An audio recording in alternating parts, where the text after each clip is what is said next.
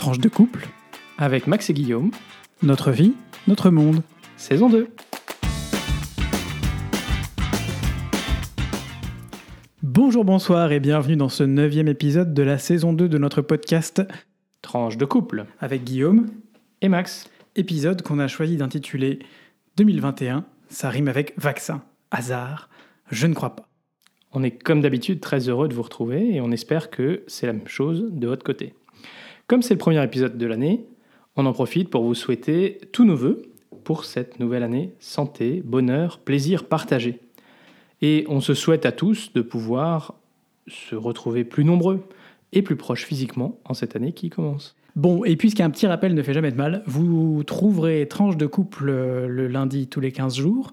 Et puis vous pouvez nous retrouver également euh, entre-temps sur Facebook et sur Twitter. Et puis allez, en ce début d'année, on vous met au défi de nous envoyer un petit coucou quand vous aurez écouté cet épisode. Coucou, par exemple. Et si vous préférez, vous pouvez aussi nous écrire par email sur tranche le chiffre de couple au singulier gmail.com. Et si ce podcast vous plaît, faites-le connaître autour de vous. Et si vous le pouvez, mettez-nous une note sur Apple Podcast pour nous aider à faire connaître Tranche de couple. Ou un pouce bleu sur Facebook. Ça marche aussi.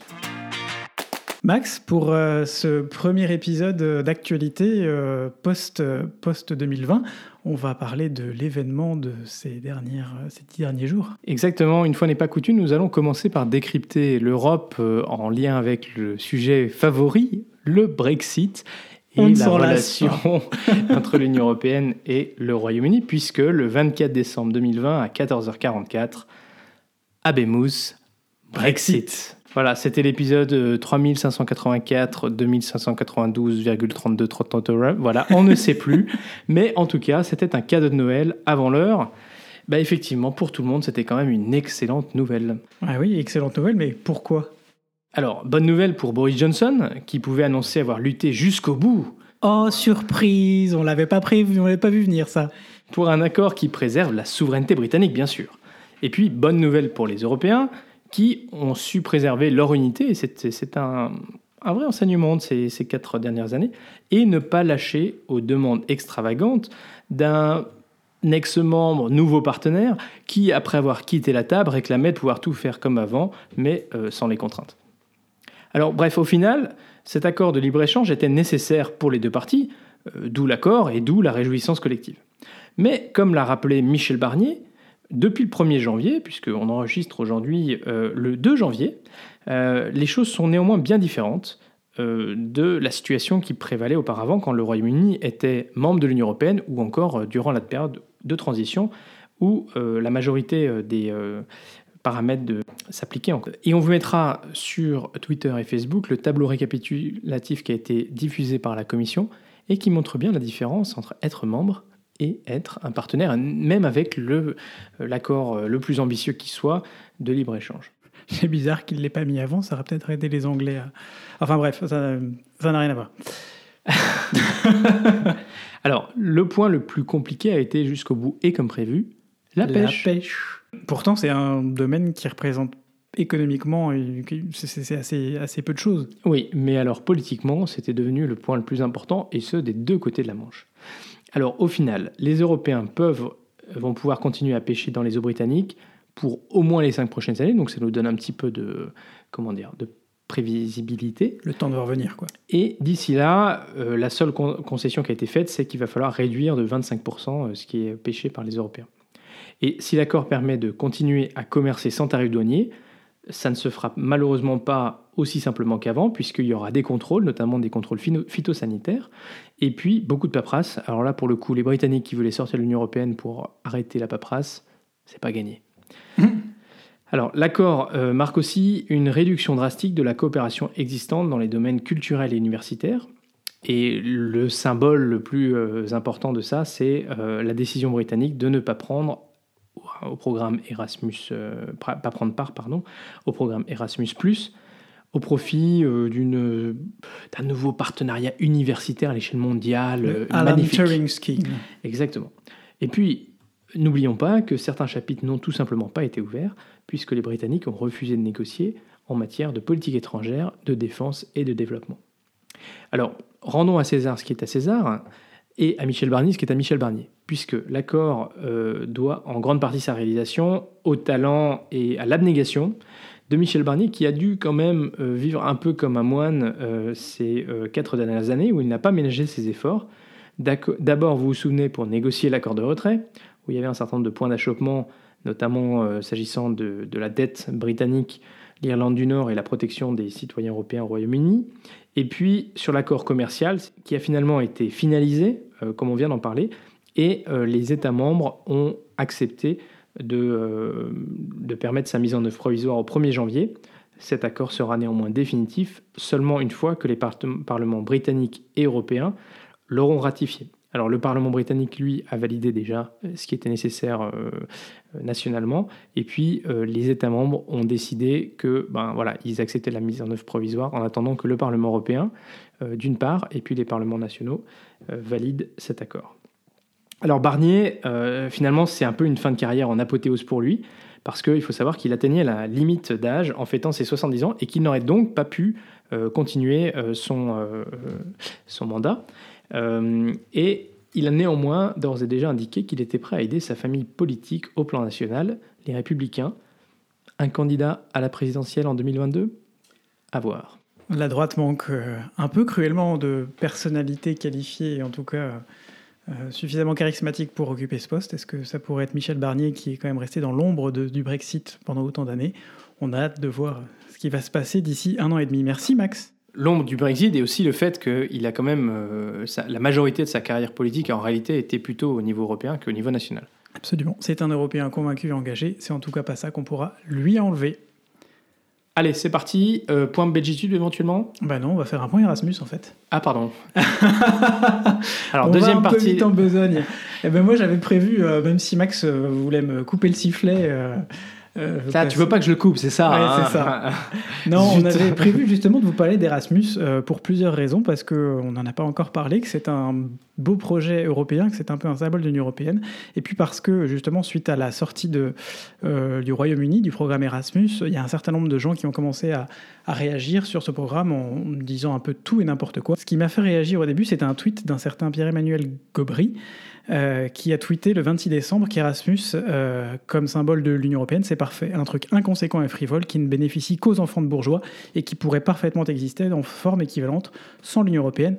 De toute manière, ça m'a un petit peu mis hors de moi.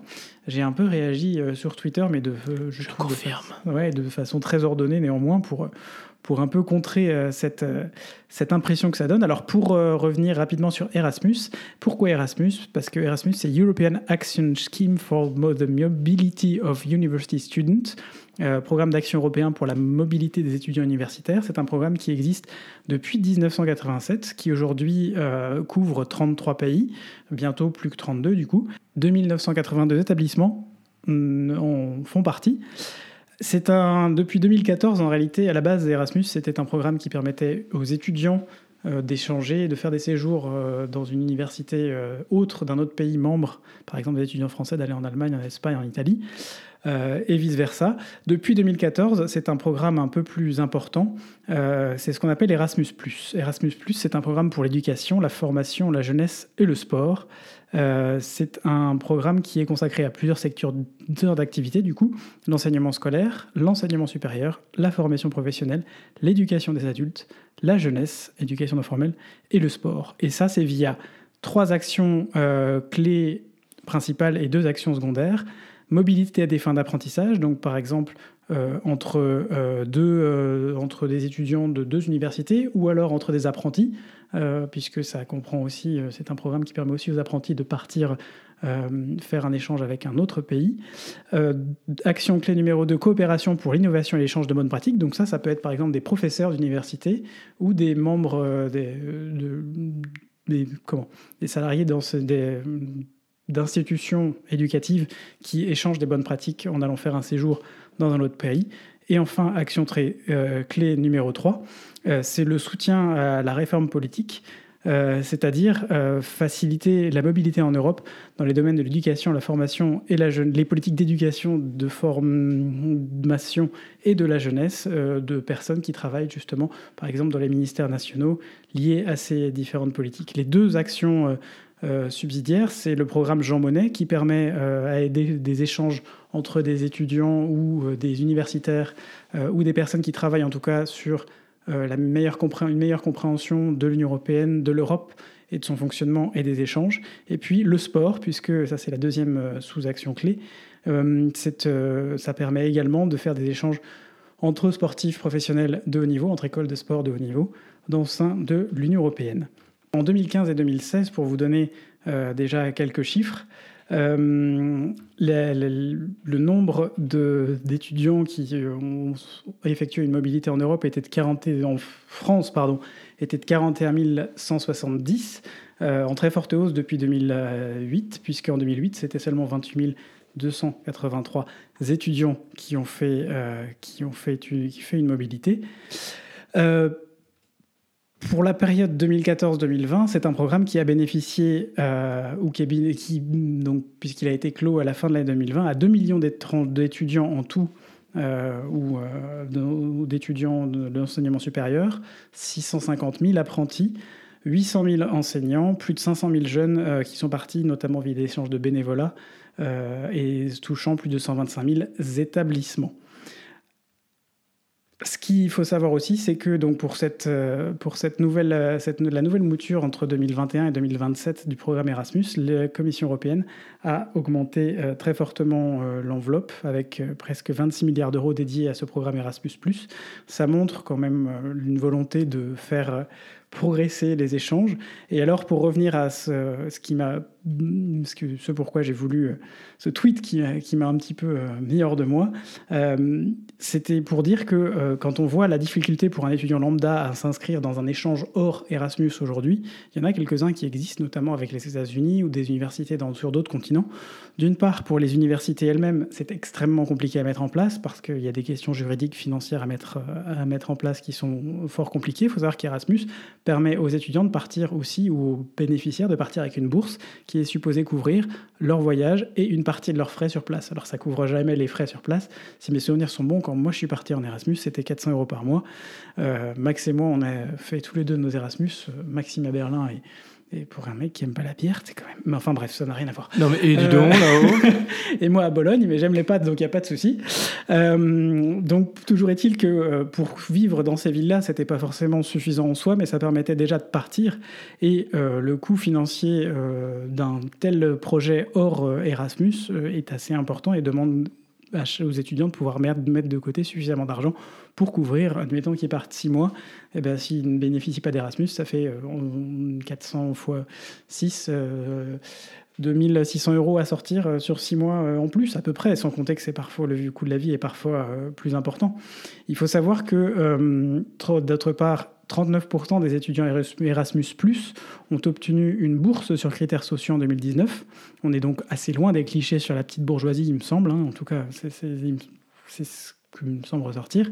Et c'est pour beaucoup de ces étudiants la seule occasion financièrement tenable de faire une expérience indéniablement importante et enrichissante à l'étranger, là où en fait la bourgeoisie, la vraie, ne peut, on peut tout à fait envoyer ses enfants en échange sans souci dans des universités extrêmement coûteuses sans avoir besoin de la bourse Erasmus qui représente un petit peu une sorte d'argent de, de poche. quoi. Pour moi, en tout cas, c'était l'occasion d'un premier aperçu à moyen terme de la vie à l'étranger qui n'aurait pas eu lieu sans ce soutien financier. Et euh, pour ma sœur, qui travaille dans l'agriculture, ça a été euh, l'occasion aussi d'un premier stage en exploitation agricole au Pays de Galles. Et moi, je voudrais quand même dire que, en fait, au-delà de l'expérience interculturelle magique, les langues euh, et tout ça, c'est aussi une formidable manière de voir l'Union européenne dans sa réalité et de faire Union européenne pour les jeunes citoyens au sein de l'Union européenne voilà, de, de, vivre et découvrir euh, ces, euh, ces, pays entremêlés. Euh, et je pense que voilà, ça explique peut-être pourquoi Boris Johnson n'a pas voulu garder ça et plutôt faire quelque chose un peu mondial et tout ça, parce que ça montrerait tellement aux jeunes Britanniques tout ce qui manque en n'étant pas au sein de l'Union européenne. Absolument, c'est aussi, euh, aussi une des raisons. Et puis, euh, bah, alors moi, je dis pas que l'expérience que moi j'ai vécue, que nous on a vécue, soit complètement représentative, mais en plus des chiffres qui existent et qui montrent quand même qu'on va au-delà de cette, ce cliché, Euh, le nombre d'étudiants qui augmente, l'argent qui est proposé dans le programme qui augmente. Euh, voilà, ça montre que c'est un programme important. Ambitieux. J'ajoute ambitieux et important. Euh, j'ajoute aussi que, à la suite de l'annonce du Royaume-Uni qu'ils allaient sortir du programme Erasmus+, l'Irlande a donc annoncé qu'ils allaient financer pour leurs collègues euh, et néanmoins amis nord-irlandais euh, continuent à financer ce programme Erasmus. Alors, euh, pour certains y verront une manœuvre politique, on y voit aussi une manœuvre symbolique. Symbolique parce que les deux Irlandes sont a priori sur un chemin de sont amenés les accords du vendredi saint à être de plus en plus proches, à collaborer de façon de plus en plus étroite. Et donc le principe, ce n'est donc pas de l'ingérence, comme je l'ai pu le voir aussi sur Twitter, puisqu'il n'y a pas ici, l'Irlande ne, s'intègre pas dans les affaires de l'Irlande du Nord, mais propose aux étudiants nord-irlandais, sur la base du volontariat, de s'inscrire pour une période de six mois à un an dans une université euh, d'Irlande, de République d'Irlande, pour participer au programme Erasmus via, euh, via, voilà, via l'Irlande. Merci Guillaume. Alors un petit point belgitude Guillaume aujourd'hui? Ben, Petit point belgitude lié à Erasmus justement. Puisque la Belgique ne fait euh, jamais rien comme les autres, on connaît ce pays, on l'aime beaucoup, on l'aime d'amour, il faut savoir qu'il existe un Erasmus euh, intra-national euh, en Belgique. What? What? Eh oui, il faut savoir que il est possible dans les, de faire une forme, une sorte d'Erasmus avec des, pareil, le même type de subvention entre les universités flamandes et les universités francophones. Non, mais il y a besoin d'un programme pour ça? Ben, Oui, il y a besoin d'un programme pour ça. En tout cas, la Belgique l'a mis en place euh, parce que euh, c'était un manque. Euh, il y avait clairement dans ce pays, il y a eu un manque de, de relations entre aussi le nord et le sud. Et donc, on essaye aussi de mettre en place des relations entre les régions du nord et du sud. Alors évidemment, entre un Wallon qui souhaite aller en Espagne et un Wallon qui pourrait aller en Flandre, ça paraît pas forcément être tout à fait aussi sexy. Par contre, en termes d'expérience de, culturelle, d'enrichissement et de découverte de son propre pays, on en est un peu là en Belgique, et eh ben c'est euh, tout à fait euh, important. Et pour la langue, c'est peut-être pas mal aussi. Et pour la langue, c'est peut-être pas mal aussi, absolument. Quand on sait le, que le comment dire le nombre de, citoyens effectivement bilingues est en chute libre, c'est peut-être pas une mauvaise Absolument. Et donc ce programme s'appelle Erasmus Belgica et il vise à encourager, comme je vous disais, la mobilité des étudiants de l'enseignement supérieur au sein des trois communautés, communauté flamande, communauté wallonne et communauté germanophone, pour offrir euh, la chance à ces étudiants de faire une immersion linguistique, pédagogique et culturelle dans une autre communauté de Belgique. Voilà quelques, euh, quelques informations inattendues sur, sur la Belgique. on ne s'ennuie jamais. Alors, euh, bah, écoutez, euh, pour cette rubrique vie de couple, on va tirer peut-être un bilan de, ces fêtes de Noël. Alors pour nous, bah, c'était un Noël finalement très distancé socialement. Mais oui. mais pas désagréable pour autant. Non. On se recentre. Et nous qui habitons loin de nos proches, comme, voilà, comme tous les expatriés, c'était quand même assez essentiel de pouvoir voir et partager un peu de temps avec notre nucléus familial. Donc on en a bien profité en faisant attention. Et puis, euh, malgré tout, bah, comme vous tous on l'imagine, c'était euh, quand même assez frustrant de ne pas pouvoir profiter euh, de ce moment pour voir voilà, un certain nombre d'amis proches. Mais en même temps, c'était la chose raisonnable et voilà, c'est ce qu'il fallait faire. Alors le côté positif, c'est qu'au bilan, ben, on a évité le traditionnel marathon des fêtes. Euh, je pense qu'on vous en avait parlé l'année dernière. Euh, et au final, ça donne des vacances qui ont été. les amis, la famille, euh, pour voir tout le monde. Au final, ça quand même donne des vacances qui ont été un peu plus reposantes, surtout sur la deuxième partie, que d'habitude. donc à méditer. À méditer, absolument. Bah oui, parce qu'on est rentré du coup en Belgique un peu tôt, puisque la règle pour quand on rentre en Belgique d'un séjour de plus de 48 heures en zone rouge, c'est-à-dire à peu près toute l'Union européenne, enfin tout le monde entier en fait, euh, c'est de faire une quarantaine, de s'inscrire sur le Passenger Locator Form et d'attendre un petit SMS pour nous dire d'aller faire un test. Et, de s'inscrire, euh, un test au bout de 7 jours, et en attendant, mettez-vous en quarantaine. Et non, parce que depuis aujourd'hui, depuis le 1er janvier, euh, il faut faire un test. alors, soit, si on n'est pas résident en Belgique, il faut faire un test de moins de 48 heures avant de rentrer en Belgique, puis un test au bout de 7 jours, une fois au bout de la quarantaine. et si on est résident belge, eh ben, il faut faire un test le premier jour et un test le septième jour. Ça me fait un peu penser à Jean Quatremer, euh, dont on vous a déjà parlé ici, qui, qui, qui râle beaucoup sur Twitter et qui là râlait justement. Non, il râle, Jean euh, Quatremer. Hier avant-hier sur euh, une règle qu'il ne connaissait pas, et en fait, c'est en disant que c'était absurde et que c'était pas comme ça, et on lui a fait remarquer que depuis euh, la veille, effectivement, les règles avaient changé. Après, Il faut euh, s'informer, il faut s'informer en permanence. On se rend compte qu'une fois de plus, dans cette période, euh, on a besoin d'être informé, on a besoin de, de, de, de- de s'informer euh, de ce qui se passe, puisque les règles changent tout le temps. Alors on pourra le reprocher en disant que c'est un peu n'importe quoi. En même temps, l'État s'adapte en fonction des, des choses qui se passent. Mais ce qu'on peut pas enlever à la Belgique, c'est que quand même ils sont assez organisés avec euh, leur, euh, leur formulaire à remplir quand on rentre en Belgique. C'est très Mhm. clair que tout le monde doit remplir ce formulaire Mhm, avec un SMS qui vous dit précisément ce que vous devez faire, Absolument. un numéro pour s'enregistrer qui vous permet de faire le, le- le test, Mhm. et puis euh, la, liaison avec euh, l'application euh, alors Corona Alert en Belgique, donc c'est l'équivalent de Tous Anti-Covid, qui vous permettra un de recevoir le résultat de votre test, et deux, si jamais vous êtes positif, d'alerter du coup toutes les personnes qui ont été cas contact autour de vous. Donc c'est automatisé et vous pouvez prendre rendez-vous pour faire le test, donc vous n'avez pas besoin d'attendre. Moi, je trouve ça très bien organisé. Ouais, et c'est l'occasion d'ailleurs de tirer euh, un chapeau aussi aux Belges qui, malgré des règles très strictes pour les fêtes, on se, ce qui semble avoir été bien suivi, puisque contrairement à pas mal de pays voisins, notamment la France, l'Allemagne, la Suisse, euh, où la deuxième vague semble être arrivée sur, un, sur la, baisse est arrivée à un plateau, la Belgique reprend à un rythme de baisse importante du nombre de cas quotidiens, puisqu'on est passé de 2500 euh, avant Noël à, à 1600 aujourd'hui. On est à moins 30% en moyenne sur euh, la semaine du 23 au 29 décembre. Bah, ça montre que ça fonctionne et qu'avec quand tout le monde y met un peu du sien, ça fonctionne aussi et qu'on est tous, on a tous une responsabilité aussi pour s'assurer qu'on ne, se contamine pas et qu'on ne contamine pas nos proches, en particulier les plus sensibles. Voilà, et on espère que bah, l'ensemble des, euh, des gens qui rentreront en Belgique, voilà, ils ont, ils ont profité de pouvoir partir à l'étranger, bah, ils, euh, voilà, respecteront, feront euh, euh, les- la quarantaine, les tests. Euh, J'ai oublié de noter qu'il y a quand même un contact tracer euh, qui vous appelle euh, Même le samedi six après-midi. jours ou cinq jours pour vérifier si vous avez des symptômes. Si vous êtes bien à la ça. maison, monsieur. donc c'est quand même bien fait. Voilà, alors euh, deuxième sujet, Guillaume, Euh, tu voulais nous, nous parler du nouveau challenge euh, Patience et Sérénité en C'est 2021 ça, absolument. Je pense que Après le 2021 canoë. sera, sera à l'image de 2020, c'est-à-dire patience et sérénité. On vous avait parlé aussi dans ce podcast quelques épisodes auparavant de l'épi, la, la- comment, la, le test du canoë, le test de couple du canoë. Donc vous êtes dans un, dans un, à deux dans un bateau, Pince-Mi et Pince-Moi sont dans un bateau, et vous devez le faire avancer, euh, sachant qu'en fait vous devez être absolument coordonné, parce que sinon le bateau n'avance pas, dans le meilleur des cas, et dans le pire des cas, ça coule.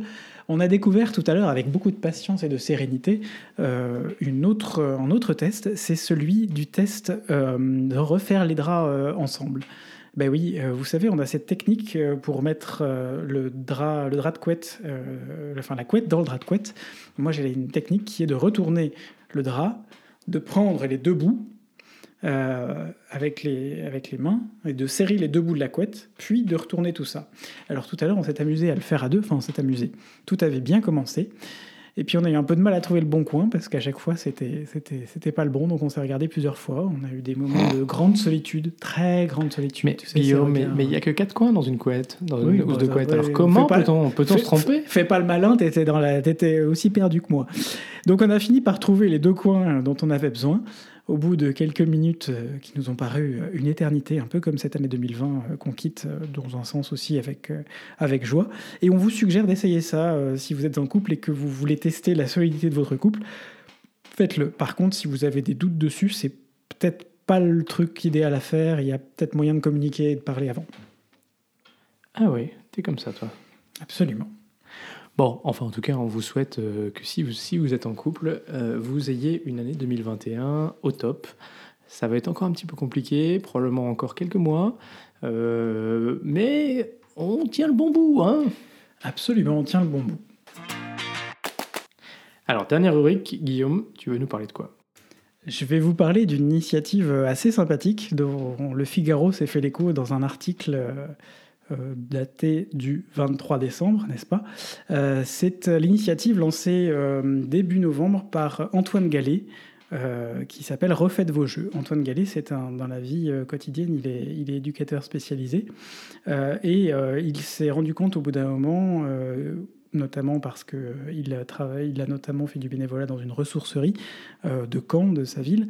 Euh, il s'est rendu compte que on avait beaucoup de problèmes avec des jeux de société incomplets, des jeux de société où on finissait par auxquels on finissait par ne plus jouer parce qu'il manquait une pièce, mais que c'était quand même une pièce super importante et que du coup, eh ben, on pouvait rien faire avec.